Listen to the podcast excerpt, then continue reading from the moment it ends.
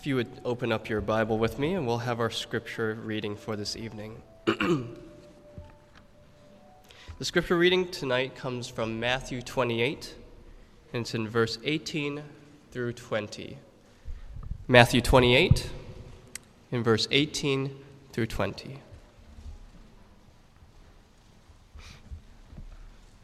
And it says this And Jesus came and spake unto them, saying, All power is given unto me in heaven and in earth. Go ye therefore and teach all nations, baptizing them in the name of the Father, and of the Son, and of the Holy Ghost, teaching them to observe all things whatsoever I have commanded you. And lo, I am with you always, even unto the end of the world. Amen and amen. Let's pray together before the speaker stands. Heavenly Father, we thank you for, for bringing us here tonight, that we can embark on this new journey that you have before us, that we can ris- sit here together to learn at your feet, to, to train, to grow, to, to be strengthened. And so we ask you, Lord, that you would send your Holy Spirit to be upon us, that in all the meetings that we sit upon, whether it's tonight or tomorrow or Sunday or Monday, we would leave this place renewed. We would, we would be strengthened to know that you are with us and that you'll continue to guide us. And so we ask for your presence now and that we would be ready for the message that you have for us tonight. And we pray these things in Jesus' name. Amen. Well, good evening. Now, you won't believe this, but I left Maryland yesterday in 66 degree temperature, sunny skies. And today I called home and my wife rubbed it in. She said it's over 70 degrees today and the sun is shining. And there was snow melting yesterday and there was probably a little left today. And I talked to my kids, two little girls, and they are so excited because just last week they said, We are tired of being cooped up in the house. So they said, Daddy, we were outside, we took our shoes off. Now, they would never done that if I'd been around or their mother had seen them. They took their shoes off and they were running around their bare feet in the mud that was made from the snow melting. So go figure. But here we are in sunny, well, not sunny California, Southern California today. You're getting a taste of winter here. And Wes Peppers from Amazing Facts, I understand, had to actually drive down. His flight was canceled because of snow up in Sacramento. So it's global warming, I'm sure of that. Well, it's good to be here. I am excited to be here. Are you glad to be here tonight, this weekend? You know, this can be a life changing experience for you. At least it can be a life enhancing experience for you because there's nothing probably more calculated to bless and grow your life than learning how to share Jesus Christ with someone else. I mean, it is power packed when you learn how to do that. Even if you don't know Jesus as your personal Savior, if you learn how to share Him, He will become your Savior. Reminds me of a story I heard a guy tell one time. He was into uh, street evangelism in the city of Chicago uh, tough area of Chicago, and he had a youth group that he was training. And, you know, a lot of these youth were there because their parents wanted them to be there, and so he had a lot of people who weren't sincerely interested, but he took them out one evening on the streets of Chicago and pulled off to a side street. They parked the car and they got out, and it was actually a van full of kids. They got out and you know, they had prayer and everything, but as they were walking up to the main strip where everybody was gathered and all the hoodlums and people were standing around in groups, they said, Oh, by the way, I forgot to tell you. If Jesus isn't your personal Savior, you better make that right with Him before you turn this corner because these people out on the street are street smart and they'll be able to see through you and know whether you're converted or not. And you don't want to go out there not really knowing Jesus because they'll be tough on you. So I suggest you have a little prayer while we change, turn the corner. Follow me. And I'm sure there were a lot of conversions that took place right there in those next few steps. So, learning how to share your faith is just a, a blessing in many ways, a life enhancing experience. And I was 17 years old when I became a Seventh day Adventist. And we didn't have GYC in those days, but God had a little GYC prepared for me anyway. And He taught me and trained me, put me in touch with people who were willing to take a, a new church member that had hair down his back. I wish I had some of that hair nowadays, but had hair down my back and uh, was quite rough around the edges. And they took me under their wings and they trained me how to share Jesus, and that's why I'm here today. It all started back then with uh, learning how to share Christ. And, and you have to share them, don't you, when you love Christ? You just have to share them, it's, it's in your heart. Well, there are a lot of things about witnessing that you can learn the easy way or the hard way, but you want to learn them. Now, the easy way is to learn it from someone else and to get it kind of figured out in your head. The hard way is to go out and just make your own mistakes. And the reality is is that you really learn it by doing both. You don't learn until you go out there and you just start doing it and you say, "Oops, that doesn't work. I won't I'll never do that again. I'm going to do something different next time." I want to share with you some of my oops times, some of the times that I've made mistakes, some of the things that I have learned. Now, this weekend has been designed to be very practical and they've asked me to even make the evening sessions very practical, focused on training and soul winning. And they've especially asked me to talk about the cycle of evangelism, how you can set up a cycle of evangelism in your churches. But I want to start off tonight by looking at the most overlooked secret to soul winning.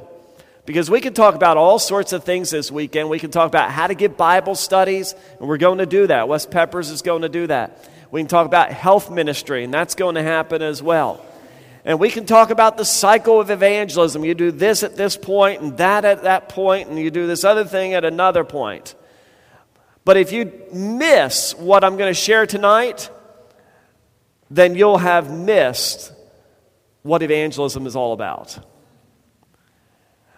And it's really the most overlooked secret to soul winning. Often, very often. I started off as a colporteur, then I became a Bible worker, then I became an evangelist.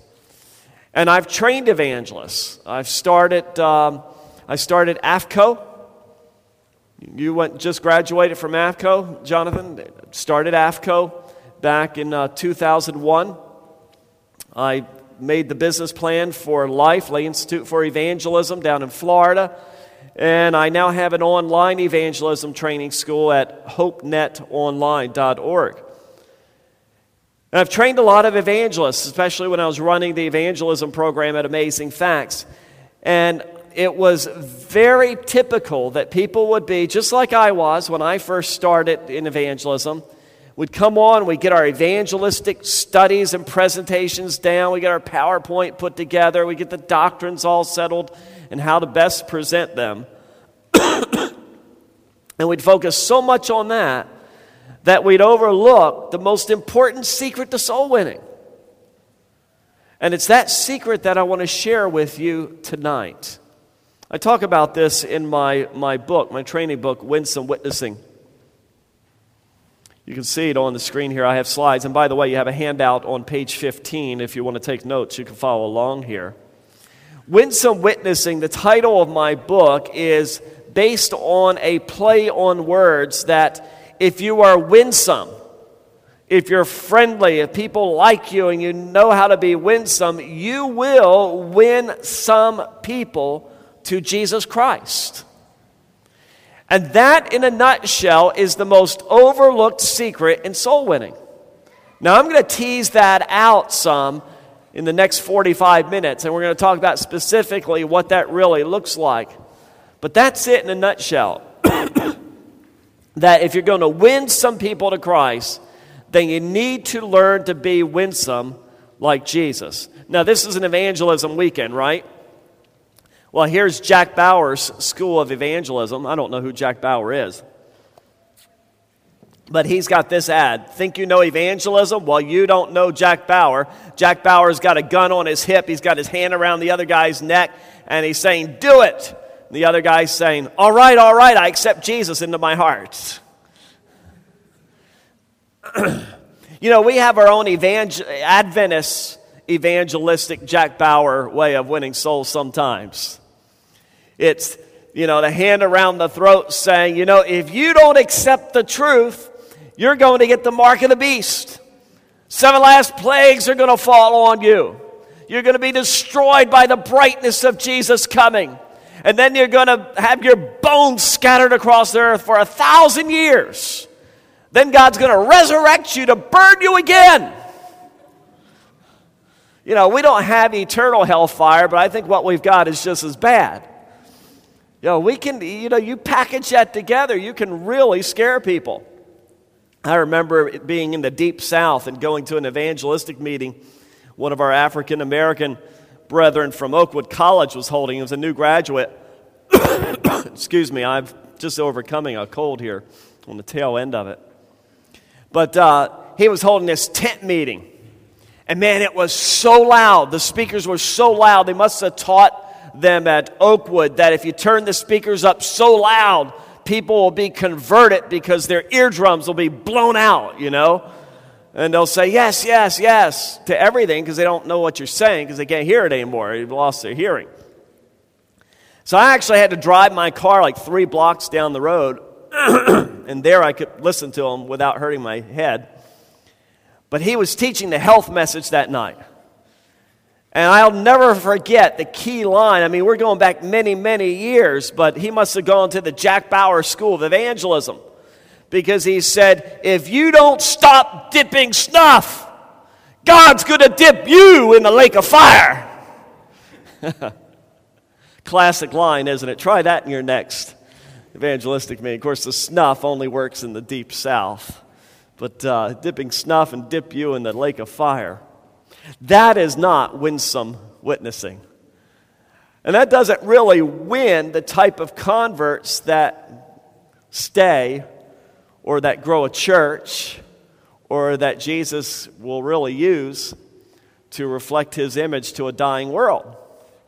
And yet, that's kind of what we often think about when we think about evangelism. That's why evangelism has such a bad name often in the church. I'm excited to see young people, though, who are excited about evangelism because evangelism is powerful. I'll never forget as, as a new Adventist, and I was at an Adventist institution. I went to the head of the institution. I said, You know, I need to be out witnessing, I need to be out sharing this message. And that person had grown up in the church, and they said, Oh, no, no, no, you don't need to do that. It's okay. Settle down. You know, if, if you sit still long enough like us, you'll grow as cold as us. And I said, No, I got to go. I got to get out to the doors. I got to talk to people. I've been reading this message and studying it. People need to hear this. I was lost. Now I'm found. There are lots of lost people out there. They need to be found. And I want to go. No, no, no, no. I said, listen, I need to go for my own sake too. I need to learn this message. And when I share it, I know I'll learn. I was 17 years old and I'm telling an adult this. well, I finally went. I went on my own. I'll tell you more about that as the weekend goes. But I went and I learned how to witness, but I learned through a lot of trial and error. A lot of people just don't ever get it, though. They don't learn how to be a winsome witness. I was a brand new pastor. I went to our first ga- out, uh, our first fellowship gathering at the church. They had a big bonfire evening program, beautiful time of the year. One of the members had a, uh, a farm, and so he invited out a whole church out there, and we went out there, and they had a big bonfire, and we ate food, and we sang, and we worshiped. And this guy took this as an opportunity to invite his neighbors who lived next to his farm that they would come over to the event. And so they were gathered there, and I, I was walking around meeting some of the new members, and I could hear all of this very excited discussion going on in this little group of people, probably about 20, you know, 15, 20 people. And I walked over there to kind of hear what was being said, and I heard things like the mark of the beast, Sunday, the Pope, and you know, all this type of stuff, the Sabbath. And I thought, boy, I wonder what that guy's preaching about. Well, then he saw me. And the guy pulls me into the circle and he says, Pastor, These are all my neighbors. And it happened to be the guy hosting the event. These are all my neighbors. And he said, They're not Adventists. And I'm trying to tell them the truth, Pastor. I'm trying to tell them that the Sabbath is on Saturday. And Sunday's the wrong day to go to church on. He started going through all the three angels' message, and he's agitated, he's excited, and he's, he's just into it. But, Pastor, they won't listen. You tell them I'm right. Oh man, what do you do? You know, you got, you know, 15 to 20 pairs of eyeballs looking at you. And this guy has just already macheted them to death. You know, he's hacked them up with the Word of God. And I'm supposed to now tell them that he's right. Yeah, he's right, but he's all wrong. And to this day, I still don't know what I said to them. I just don't, I can't even recall. All I remember is feeling like that I was caught in a great dilemma and I did not know what to do. But that was the type of guy that any new person that came into the church foyer, he always had some Ellen White quotes to give them. He was also the, the guy that just got agitated when everything didn't go just his way in the church. And he's the man that complimented me one day as I was greeting people after I just preached. Gave me a compliment. He came out the door and greeting line and he put his fist right in my face. He said, Pastor, most Sabbaths I want to knock your teeth out. But that was a good sermon, Pastor. And he shook my hand. I said, Well, thank you, I think. So you can convert some people by grabbing them by the neck, but what do you really have when they join the church? Maybe you got this guy that was a member of my church. Because like converts what? Like. Like wins like. And I just can't see Jesus doing that to people. He didn't do that to people, did he? Jesus said, Follow me. He didn't drive people, he called people to follow him. So if you're going to win people, you need to find what Jesus' winsome method is.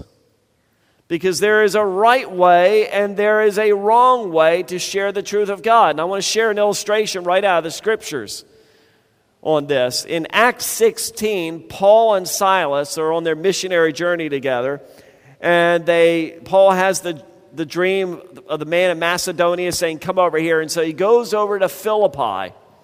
And in the city of Philippi, he begins witnessing. Now, I've been to the ancient ruins of Philippi. And Philippi was noted in the Bible as not having a Jewish synagogue. And so this is where Paul would go out to the river, the little river where the Bible says in the Old King James, prayer was wont to be made. And there he met Thyatira, uh, uh, Lydia from Thyatira, and he baptized her. And so a Christian church was established there.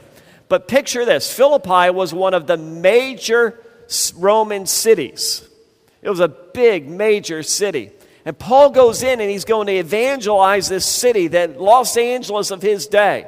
And so he goes in. How do you win a huge city like this?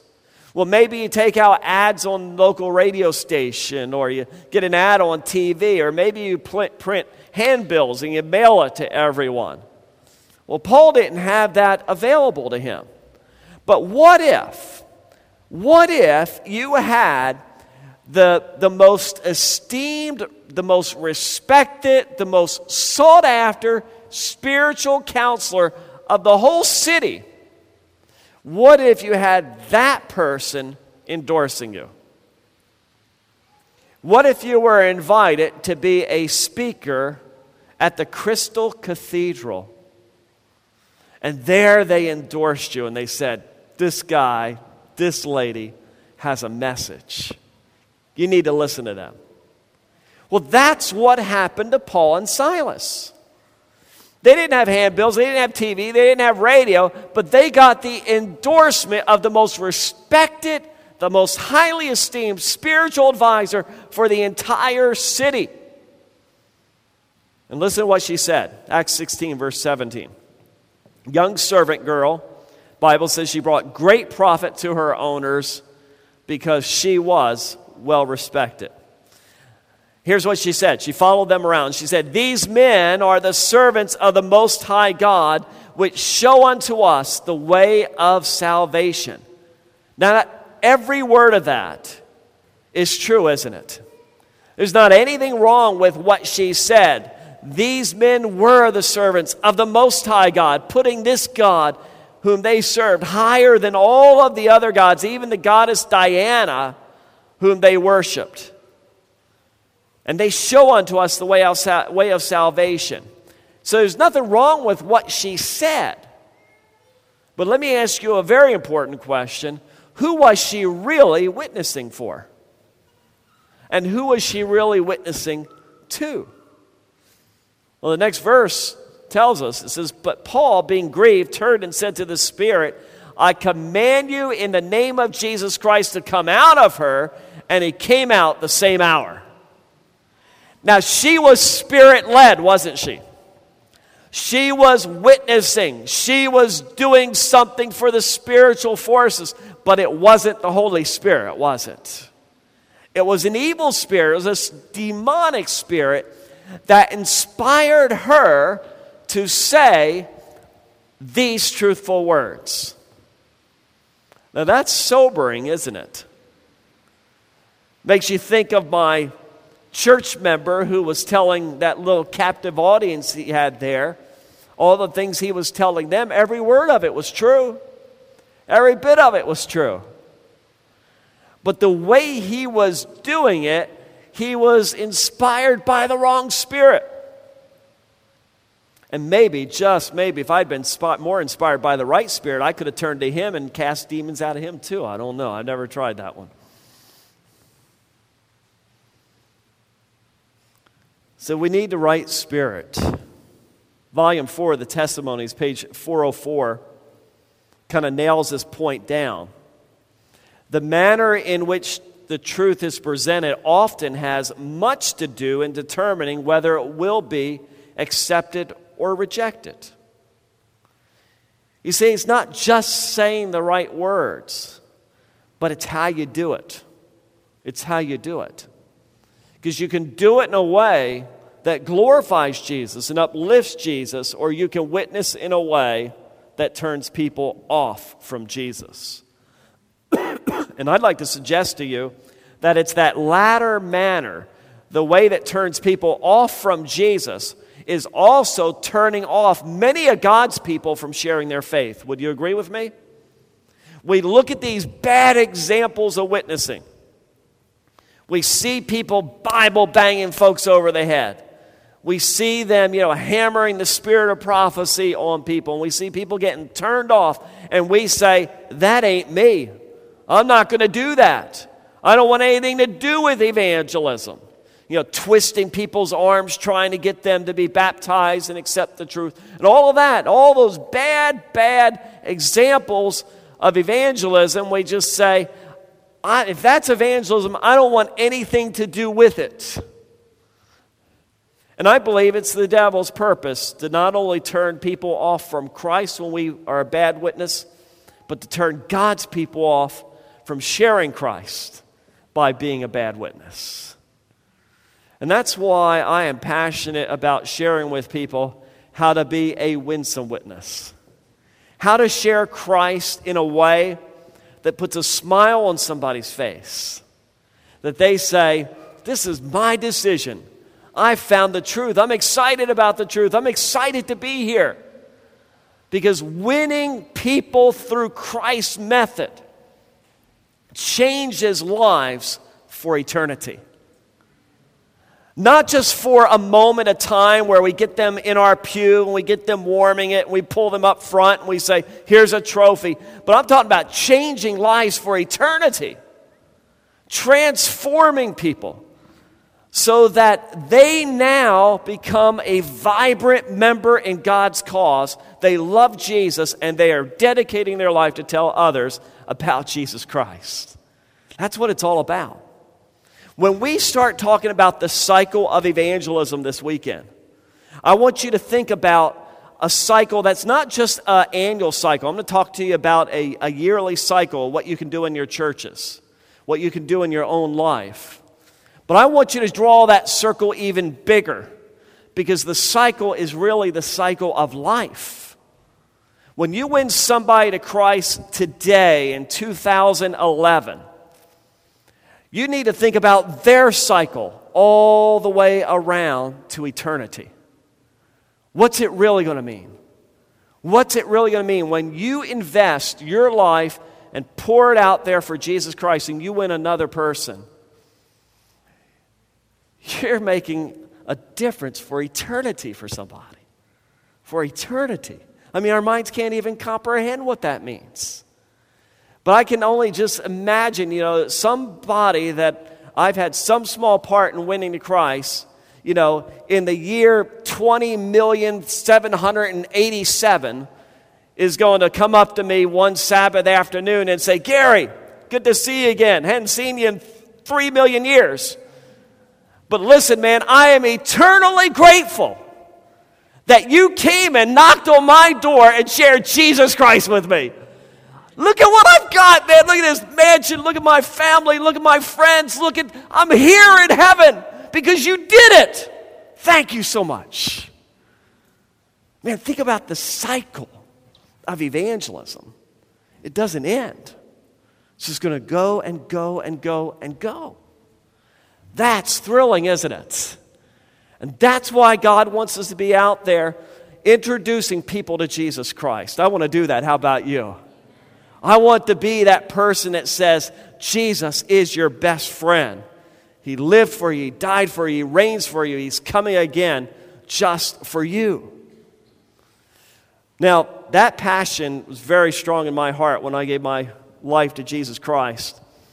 And I, I was not hmm, how do I put this nicely? I was far from being a Christian, very far. And didn't hang out with people who were very friendly to Christians. But uh, when I was changed, I couldn't help but tell them about Jesus. And I can remember sitting around the campfire, going out with the buddies, camping out, and them doing things that uh, I used to participate in. And I'd say, No, thank you, I don't want any of that anymore and me telling them about Jesus Christ all night long. Because when you love Jesus, you can't help but tell them about Jesus, right? Win some witnessing. But I had a rough time because I had some people that were harder to win. And in my chapter in Winsome Witnessing, I talk about winning them without killing them. I was a brand new Christian. And my mother had recently remarried. My father had died, and she remarried. And she married a guy who uh, was an alcoholic. She didn't know it. He hid it well until she got married to him and started realizing this guy was an alcoholic, closet alcoholic, and start causing problems in the family. And here I was, a new Adventist, totally changed, lifestyle change, diet change, and that brought quite a uh, change to the family because I was still living at home. I just turned 17 years old. And uh, he would make it hard for me. Anytime I'd cook some food, I was trying to be vegetarian he'd come over and say, Boy, you need some pork in that. And he'd want to throw some pork into the food, and, I'd, and he'd be drunk, and I'd have to try to reason with the drunk, No, don't put pork in my food. And it got to where I had a vested interest in this man being converted. Because if he could get converted, it would just change my life as well. It would make it a lot easier. And so I started praying, Lord, help me to witness to Harry. I call him a different name in the book. Help me to win Harry to you. And so one time we're having this discussion. I thought, you know, what I need to do is tell Harry, he's going to be one of those people that are won at the last moment. Now, remember, I was a brand new Adventist. I was still wet from my baptism, still wet behind the ears. Uh, I had such long hair, it took a long while for it to dry out. But I was still wet behind the ears, and I, my doctrine wasn't all straight, but I had some of the pieces there. We were having a discussion one day, and I said, Harry, let me tell you something that's going to help you. Here I am, this young kid, going to counsel this man. Said, I'm going to tell you what the Bible says. And I'm going to tell you what's going to happen in the last days. And when you see this happening, then you'll know that I was right. And then you will come and you will join the truth and follow the truth like I have. No pride there. And so I told him. my Roman Catholic stepfather. The Pope is the Antichrist. Subtle way to start, right? Sunday is the mark of the beast. And what's going to happen is the Pope is going to unite his power with the United States, and they are going to exalt Sunday as the day to go to church on, and it's going to be the means of pulling all society together and solving all the massive problems that the world will have at that time. And there's going to be a small group of people, Sabbath keepers, who keep the Sabbath on Saturday that aren't going to cooperate. But one of the ways the devil's going to get everybody to do this together is the Pope is going to call down fire from God out of heaven. Revelation 13. I had a very literal interpretation of it back then. And he's going to call this fire down, boom, and he's going to say, See, I am from God. So everybody keeps Sunday now. It's very simple in my mind. And my stepfather, Harry, just kind of stood there. He kind of looked dumbfounded. And I thought, oh, I got through to him. what I'd done was shocked him. He was stunned. And when he found his voice, he said, Well, son, when I see the Pope call down fire from God out of heaven, I'm going to go up and shake his hand and say, You must be a man of God to be able to do that. And I thought, that is the most stupid, ridiculous thing I've ever heard. Because the Bible says that's the Antichrist doing that. And not only did I think that, I said that to him. Another not so winsome way to witness. And that became a huge argument. We started yelling at each other and shouting at each other. That Christmas, they had given me a brand new 410 pump action shotgun. This was in Louisiana. Louisiana, they call sportsman's paradise. You hunt and fish. Well, I was getting ready to try out my new shotgun on my stepfather. I got so angry, witnessing, mind you, that I threatened to go get my gun and kill him. Now, I'm embarrassed to tell you that, actually. And I'm glad the rest of the story doesn't have a prison sentence and felon convicted converted part of the story. But I actually literally threatened to kill him. About that time, my mother said, Okay, witnessing's over. You go to your room. That was me. And when I went to my room, that's where I met the Holy Spirit. He had left my witnessing a long time ago. And I got in my room, it was like he said to me, He said, Boy, you just really messed up. You're supposed to be the Christian. He's the alcoholic. You're getting ready to kill the poor guy. And I said to the Holy Spirit, Well, if he weren't so stupid and hard headed, I wouldn't have said that. The Holy Spirit said, Excuse me? Who's hard headed? Who's stupid? Man, I wrestled with the Holy Spirit. And the Holy Spirit said, You need to go and confess to him that you're wrong. No, I'm not going to do that. You better. because if you don't, you're never going to be right with me. Because you, not re- you did not represent me right. And boy, that, I wanted to be right with God. And I could see that harboring that sin was going to be bad for me. So I went and I confessed to Harry. I said, Harry, I was wrong. Shouldn't have said what I said. Will you forgive me? And he said, Yes, I'll forgive you. You know, later on, when his family and my family had an intervention with him. That's when you back an alcoholic in a corner and you tell them they're an alcoholic and they need treatment. He got up and he stormed out of the room and he went back in the backyard.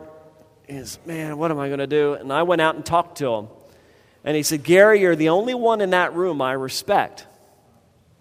Do you think I really need treatment? And I said, Yes, Harry, you need treatment. He said, Okay, I'll go. And he went to treatment and he got dried out. You know, now I, it's not, he didn't respect me because I threatened to kill him. He respected me because I asked for forgiveness. So, winning him without killing him is really our goal, isn't it? You know, I was ready to shoot the poor guy, drag his still warm corpse to the foot of Jesus, and dump him there and say, God, I got one for you. Hold on, I'll go get another one too. Now, we don't want to win them that way. It makes me think of this cartoon, uh, the Peanuts cartoon. She says, I would have made a good evangelist. You know that kid who sits behind me at school? I convinced him that my religion is better than his religion. And the guy asked, Well, how'd you do that? She said, I hit him with my lunchbox. Or how about this one? Pastor talking to a guy. It's a shame that I couldn't reach you with God's message. Perhaps the deacons will have better luck. The deacons are behind the wall with a, with a stick. You can't see it, but they got a stick. They're getting ready to whack the guy when he comes around the corner with John 3:16 written on the stick. But that's how we typically look at evangelism. It's not a winning approach, is it? We're going to whack people with lunch boxes and with sticks with John 3:16 or Revelation chapter 14 and 13, the mark of the beast and you know, we're going to bang them over the head and yeah, we'll get a convert then. Now, we need to preach all those things. Don't misunderstand me. They are the truth. But here's the mistake we're making. Here is the most overlooked secret to soul winning. I told you earlier, in a nutshell, what it was, but let's delve into it more. See if you can spot it here in Evangelism, page 291. When truth is held as truth, only by the conscience. When the heart is not stimulated and made receptive, read it with me. What's the rest of it say? Only the what? Only the mind is affected. So when truth is held as truth only by the conscience, when the heart's not stimulated, when the heart's not made receptive, only the mind is affected. But when the truth is received as truth by the heart, it has passed through the conscience and has captivated the soul with its pure principles. It's placed in the heart by the Holy Spirit who reveals its beauty to the mind that its transforming power may be seen where? In the character. Look at the three parts of the anatomy, if you please. You've got the heart, you've got the mind, you've got the character. What are we really after? We're after the whole life being changed, right? The whole character of person being transformed. The gospel transforms character. Character is the only thing you take to heaven with you when you leave this earth. And discipling. Jesus said, Go and make disciples of all nations. I wish I had time to actually go into that with you, what, what disciple making is. You can check out my presentation on HopeNet online for that. But disciple making is all about growing people into Christ like character. We're to be very intentional about that as a church and individually about it. But notice the process here. The Holy Spirit doesn't transform character just by convincing the mind of the 28 fundamental beliefs. Do you hear me? It's not just teaching the truth so a person says, Yeah, I got all that down, I can be baptized. Or I got all that down, now I'm a Seventh day Adventist. No, we have to do more than convince the mind. The mind needs to be educated, the conscience has to be convicted. Don't misunderstand me. We need to know the truth. It's got to be there, and this truth is powerful. It's so powerful that it can convince the mind, but it's also powerful enough to change the life by being placed in the heart by the Holy Spirit. You follow me?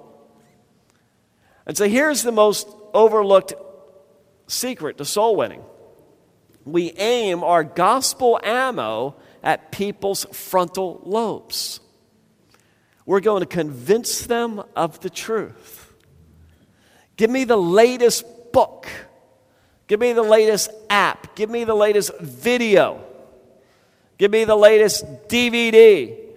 And give me that latest thing that's going to convince somebody of the truth, and then I got them, right? Have you ever thought that's the way it's done? And all those things are great. But what we really need to ultimately know is that we have to win the heart if we're going to win the person. Can you say amen? You've got to win the heart. So, yeah, you need to know the Bible lessons. You need to know this message. You need to have an experience with this message. You need to know how to answer objections and questions and difficult texts. You want to know all of that. but never forget that while you're explaining all that, your real goal is to reach what? The heart. Your real goal is to reach the heart. Now, once you get that, friends, in your minds and in your heart, it will guide you in whatever witnessing situation you're in. Whatever witnessing situation you're in, because you will be dealing with people and you might be dealing with some real obnoxious person and they're really kind of hard to deal with and they're giving you problems, arguing the message with you. And the temptation may be to just engage with them and try to convince them.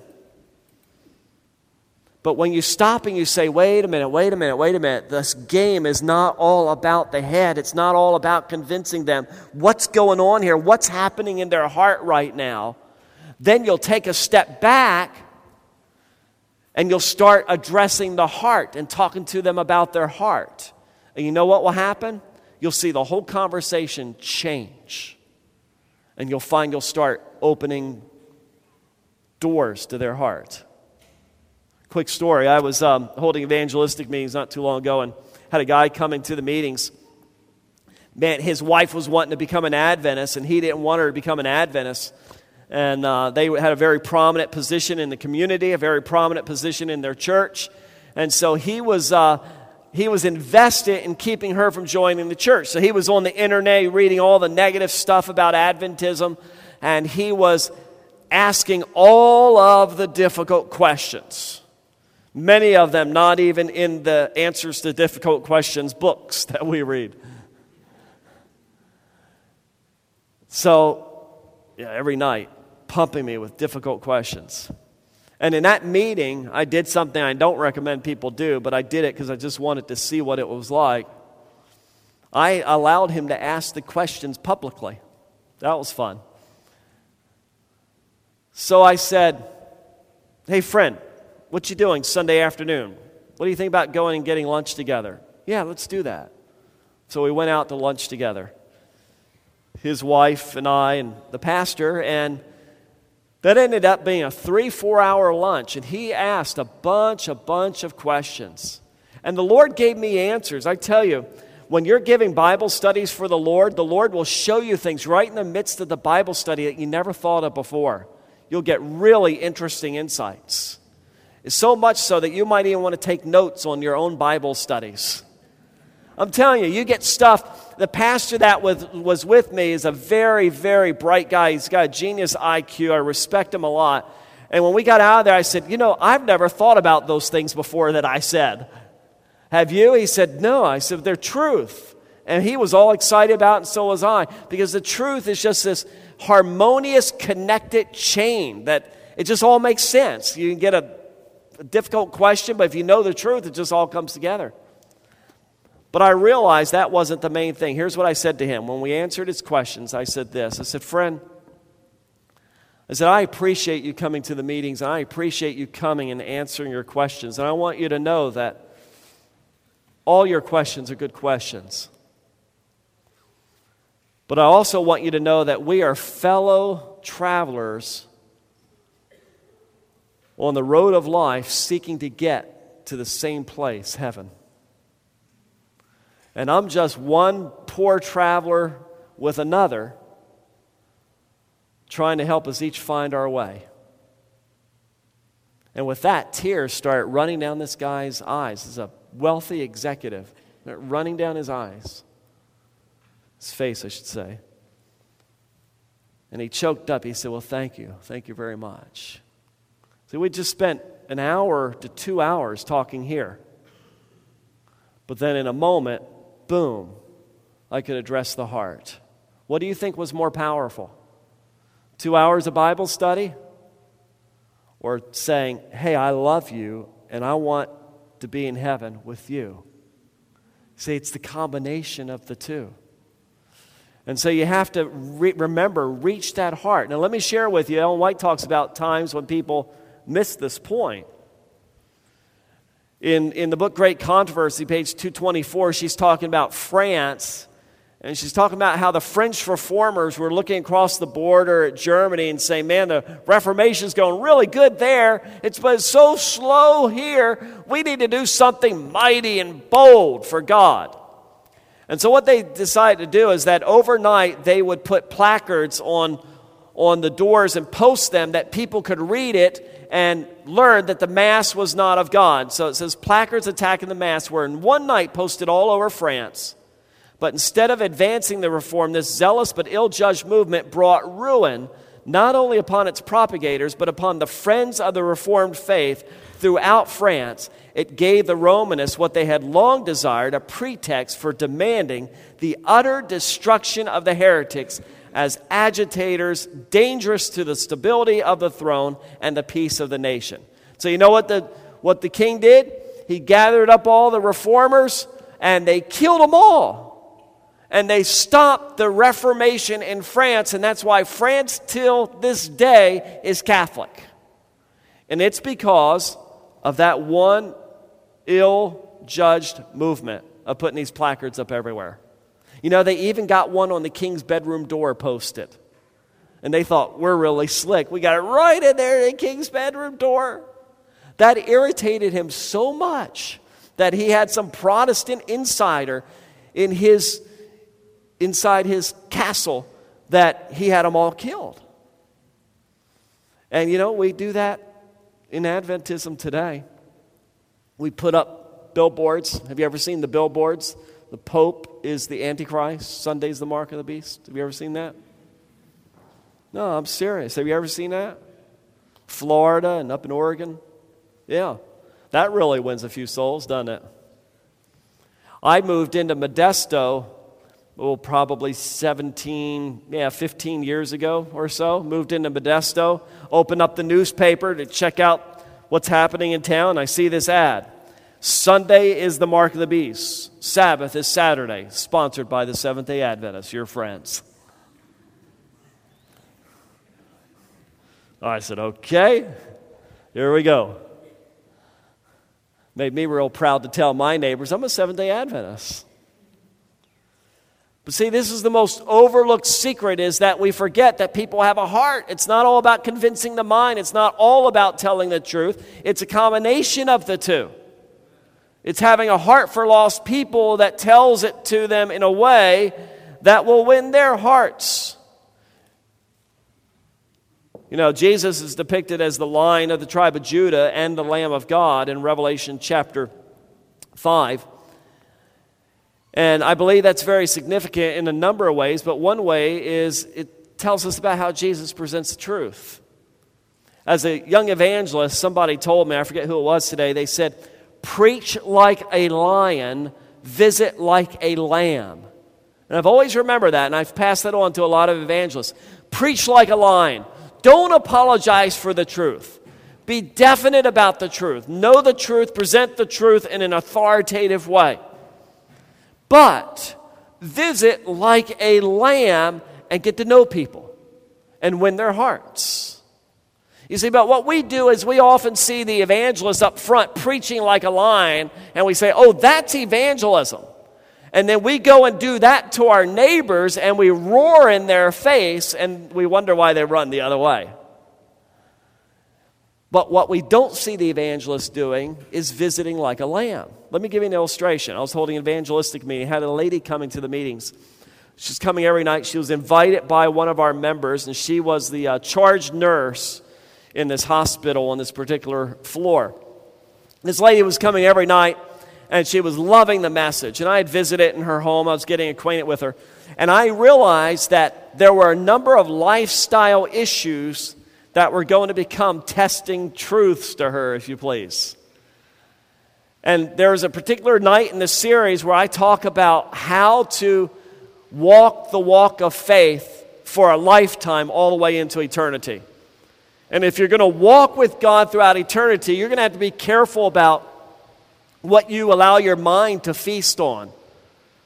You're going to be careful about what you watch, places you go, things you do. Would you agree with me?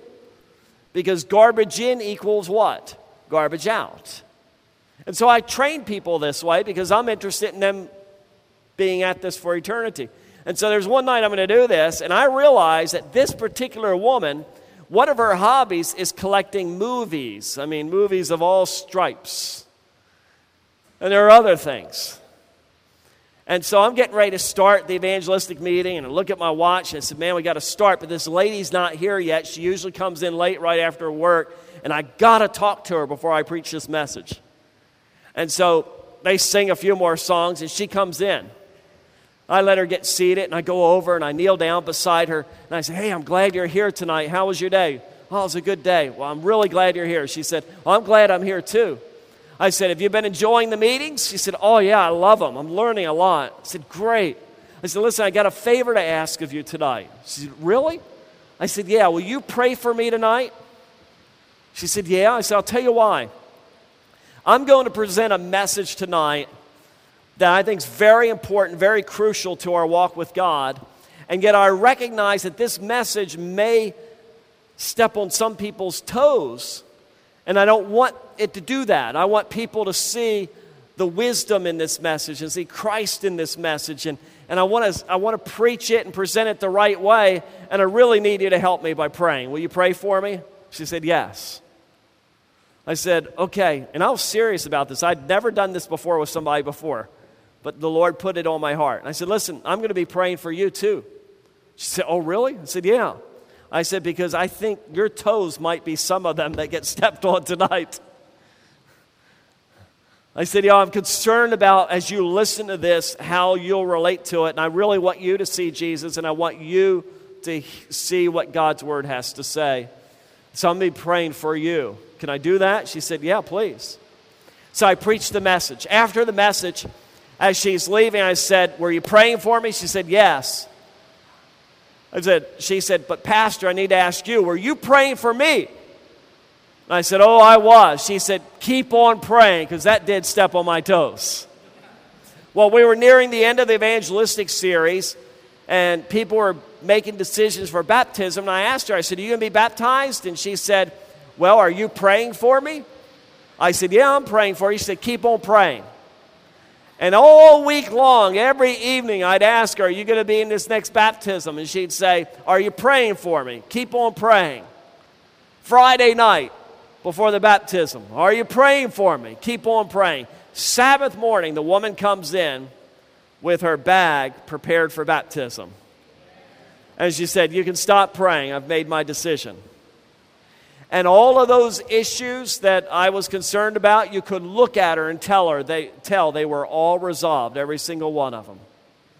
She had fully accepted the lifestyle truths of the Bible. Why? Because I'd taken the time to visit like a lamb with her. That's where you reach the heart. That's where you make the difference. That's the most overlooked secret in soul winning. Listen to the way Ellen White puts this. Gospel Workers, page 193.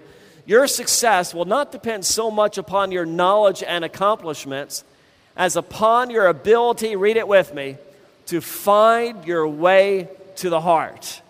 She says, This is what will make you successful finding your way to the heart of a person.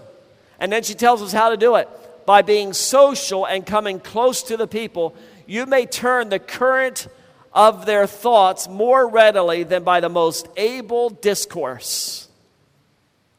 Find your way to the heart. And so, as we talk about evangelism this weekend, we talk about how to give Bible studies, talk about how to give cooking schools, talk about the cycle of evangelism. All of that is only valuable when you realize how to find the way to the heart of a person. You know, when you're cooking with them, you're teaching them how to cook, it's not just to make vegetarians of them. A lot of vegetarians will probably burn in hell. Might not burn as well as meat would, a carnivorous person, but they'll burn in hell too. You just have burnt vegetables. The purpose of the cooking school for a number of things is clear up their mind and all that, but the real evangelistic purpose in my thinking is by serving them, you have an opportunity to win their heart. You, know, you have an opportunity to talk to them, get to know them, and win the relationship and win the heart. Same thing in giving Bible studies. Now, this is the way Jesus witnessed. Listen to this Ministry of Healing, page 24. While he ministered to the poor, Jesus studied. I love that. Think about Jesus. I mean, he's having to study ways to find, reach the rich. He sought the acquaintance of the wealthy and cultured Pharisee, the Jewish nobleman and Roman ruler. He accepted their invitations, attended their feasts, made himself familiar with their interests and occupations, that he might, watch this, gain access to what? Their hearts, and reveal to them the imperishable riches. This was Jesus' method. The Almighty God who's embodied in humanity, studied how to reach people's hearts. He could give the most eloquent, truth filled mes- teaching message of anybody who's ever walked this planet, but he studied how to reach people's hearts. And he did it by becoming social with them, going to their feasts, spending time with them, finding out how to reach their hearts. Quick story. There was a member of my church before I pastor there, hard member married to, excuse me, he was not a member. He was married to an Adventist. And he hated the Adventists because what they had done to his family. They'd split up his family. He had to put all his kids through church school, and he just hated Adventists. and had been that way for decades. And any Adventist pastor that would come up to his home to visit his wife, he'd say, I give you 30 seconds to get off my doorstep, or I'm going to kick you off this doorstep. Get out of here right now. And he meant it. Well, the pastor before me, two pastors before me, heard about this man. And he said, What does he like to do? And they said, Well, he loves to fish. He loves to fish. Oh, I love fishing too. I'm going to go fishing with John. And so he goes over to John's house and he says, I'm the new pastor. And the guy's just getting mad on, by the minute. And the pastor says, But listen, I, I didn't come to talk to you about the church or anything like that. I came to talk to you about fishing because I'm a fisherman. I love to fish. But here I'm in this new city and I don't know where to fish, and I, I'm getting withdrawal from fishing. I got to get my fishing hit here. Will you take me fishing? I got to go fishing. And the guy never met an Adventist pastor went fishing. He said, Yeah. They began fishing together and they won fish. They, excuse me, they caught fish together. And by catching fish together, they became friends. And that man gave his heart to Jesus and was baptized and became an Adventist. And when I came to that church, he had to tell me the story. He says, I waited so long, I should have never waited, but it took that pastor coming to my house and going fishing with me, and I'm so happy now that I'm a Seventh day Adventist. You see, that man knew how to win a heart. And that's what he did. He followed Jesus' method. So, quickly in review, here's a winsome witnessing strategy from Ellen White. She knew how to do this. Hey, did you ever hear the story of her in Australia? You know, she started the pioneer work in Australia. They were living in tents. And there were these hoodlums who lived on the other side of the hill. You know the story? They would come in and raid Ellen White's camp and steal their food and, you know, different stuff and, and her team got so fed up with it, they said, let's call the sheriff and have these people arrested. And White said, no, no, no, no, no, we're not going to do that. She said, hitch up the horses, we're going to go over there. And she took her nurse over on the other side of the hill where all these gypsy type people lived. And she found what their needs were. There were some people sick, and she had her nurse treat the sick people. And then they start treating more and more sick people, helping those people. And guess what happened? All the stealing stopped and they won their souls. They baptized people. See, Ellen White was a soul winner. Listen to what she said about the Winsome witnessing strategy. Audience, go to your neighbors one by one, she says. Find your way to the heart. That's the target. Come close to the people. That's your method. And then she says, Your means are to sympathize, pray with them, watch for opportunities to do them good, and open the Word of God. But don't neglect the power of persuasion, the power of prayer, the power of the love of God. Now, friends, if we do this, then she promises we will reap the following. She says this in volume 9 of the Testimonies, page 189. If we humble ourselves before God and be kind and courteous and tenderhearted and pitiful, there would be, read it with me, 100 conversions to the truth where now there's only one. Did you notice the word she used there describes reaching the heart, impressing and reaching the heart. A hundred to one return when we realize that we need to reach the heart if we're going to win the person. Now, I want to just in the next few minutes cover something else that's very, very important. You'll get more of this. I noticed in your notes, uh, Wes Peppers is going to cover this more, but I want to I want to connect this to what we just talked about, reaching the heart, because it's so important to the cycle of evangelism.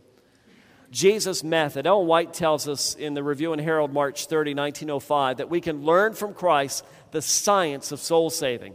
Now, what's a science? Help me out. What is a science? Define it. It's a system. Is that what you said? If you do certain things, you get predictable results. Okay, math is a science. I'm going to do some high science with you. 2 plus 2 equals what? You're good. 2 plus 2 equals 4. Does it always equal 4? It does, doesn't it? 2 plus 2 always equals 4. If you do predictable, if certain things, you get predictable results. H2O, what is that? What does what makes up the water? Two elements of hydrogen, one of oxygen equals water. Always? Always.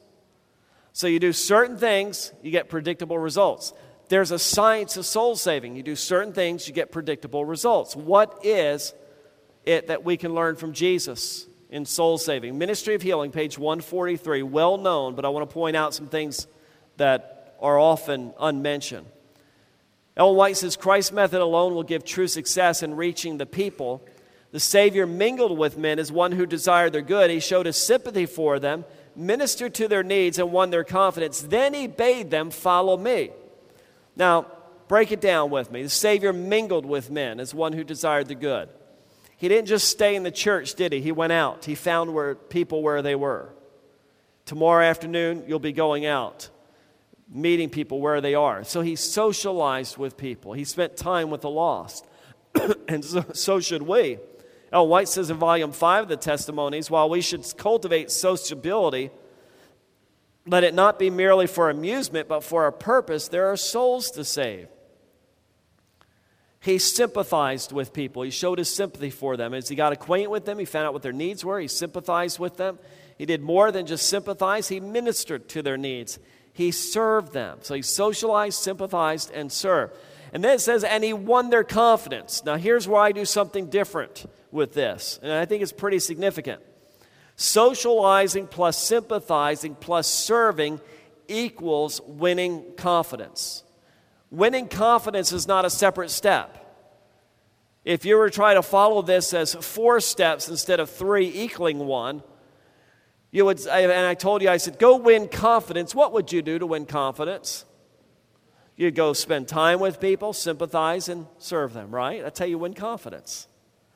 Now, listen to this. Don't miss this. This is all about winning the heart equals winning confidence.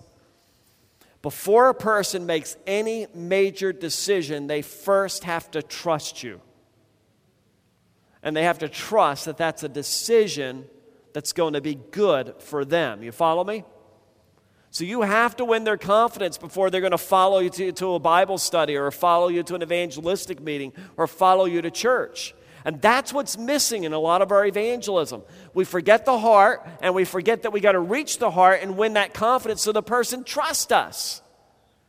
Because a lot of evangelism is portrayed as winning people just so we can uh, get another mark and say, see there, we convinced one more, so we must be really right.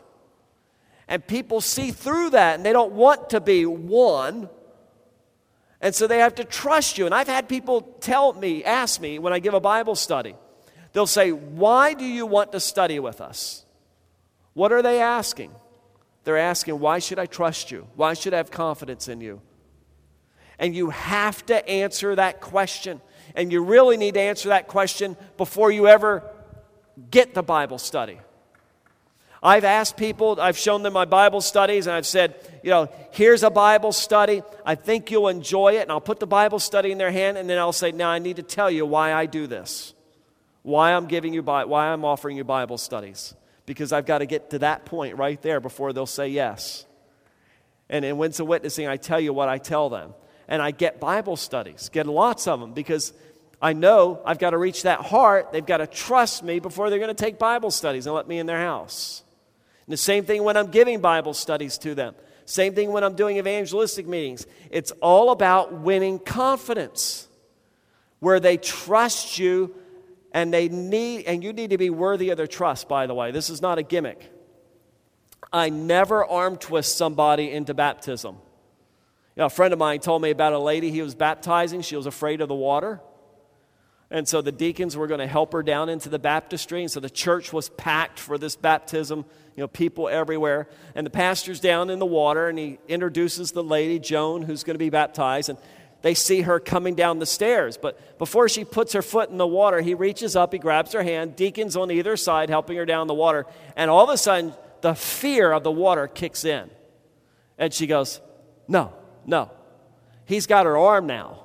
And he says, He'll be okay, he'll be okay. And he's pulling her into the water. Deacons are pushing her. She's pulling back for all her might, and the whole church is watching. Finally, she's screaming, No, no, no. And the pastor's saying, It's going to be okay, it's going to be okay. They didn't realize she was afraid of the water. They thought, you know, we are getting one more person, we're going to dunk them. Before people make major decisions, they have to have confidence it's the right decision. Think about when you go make a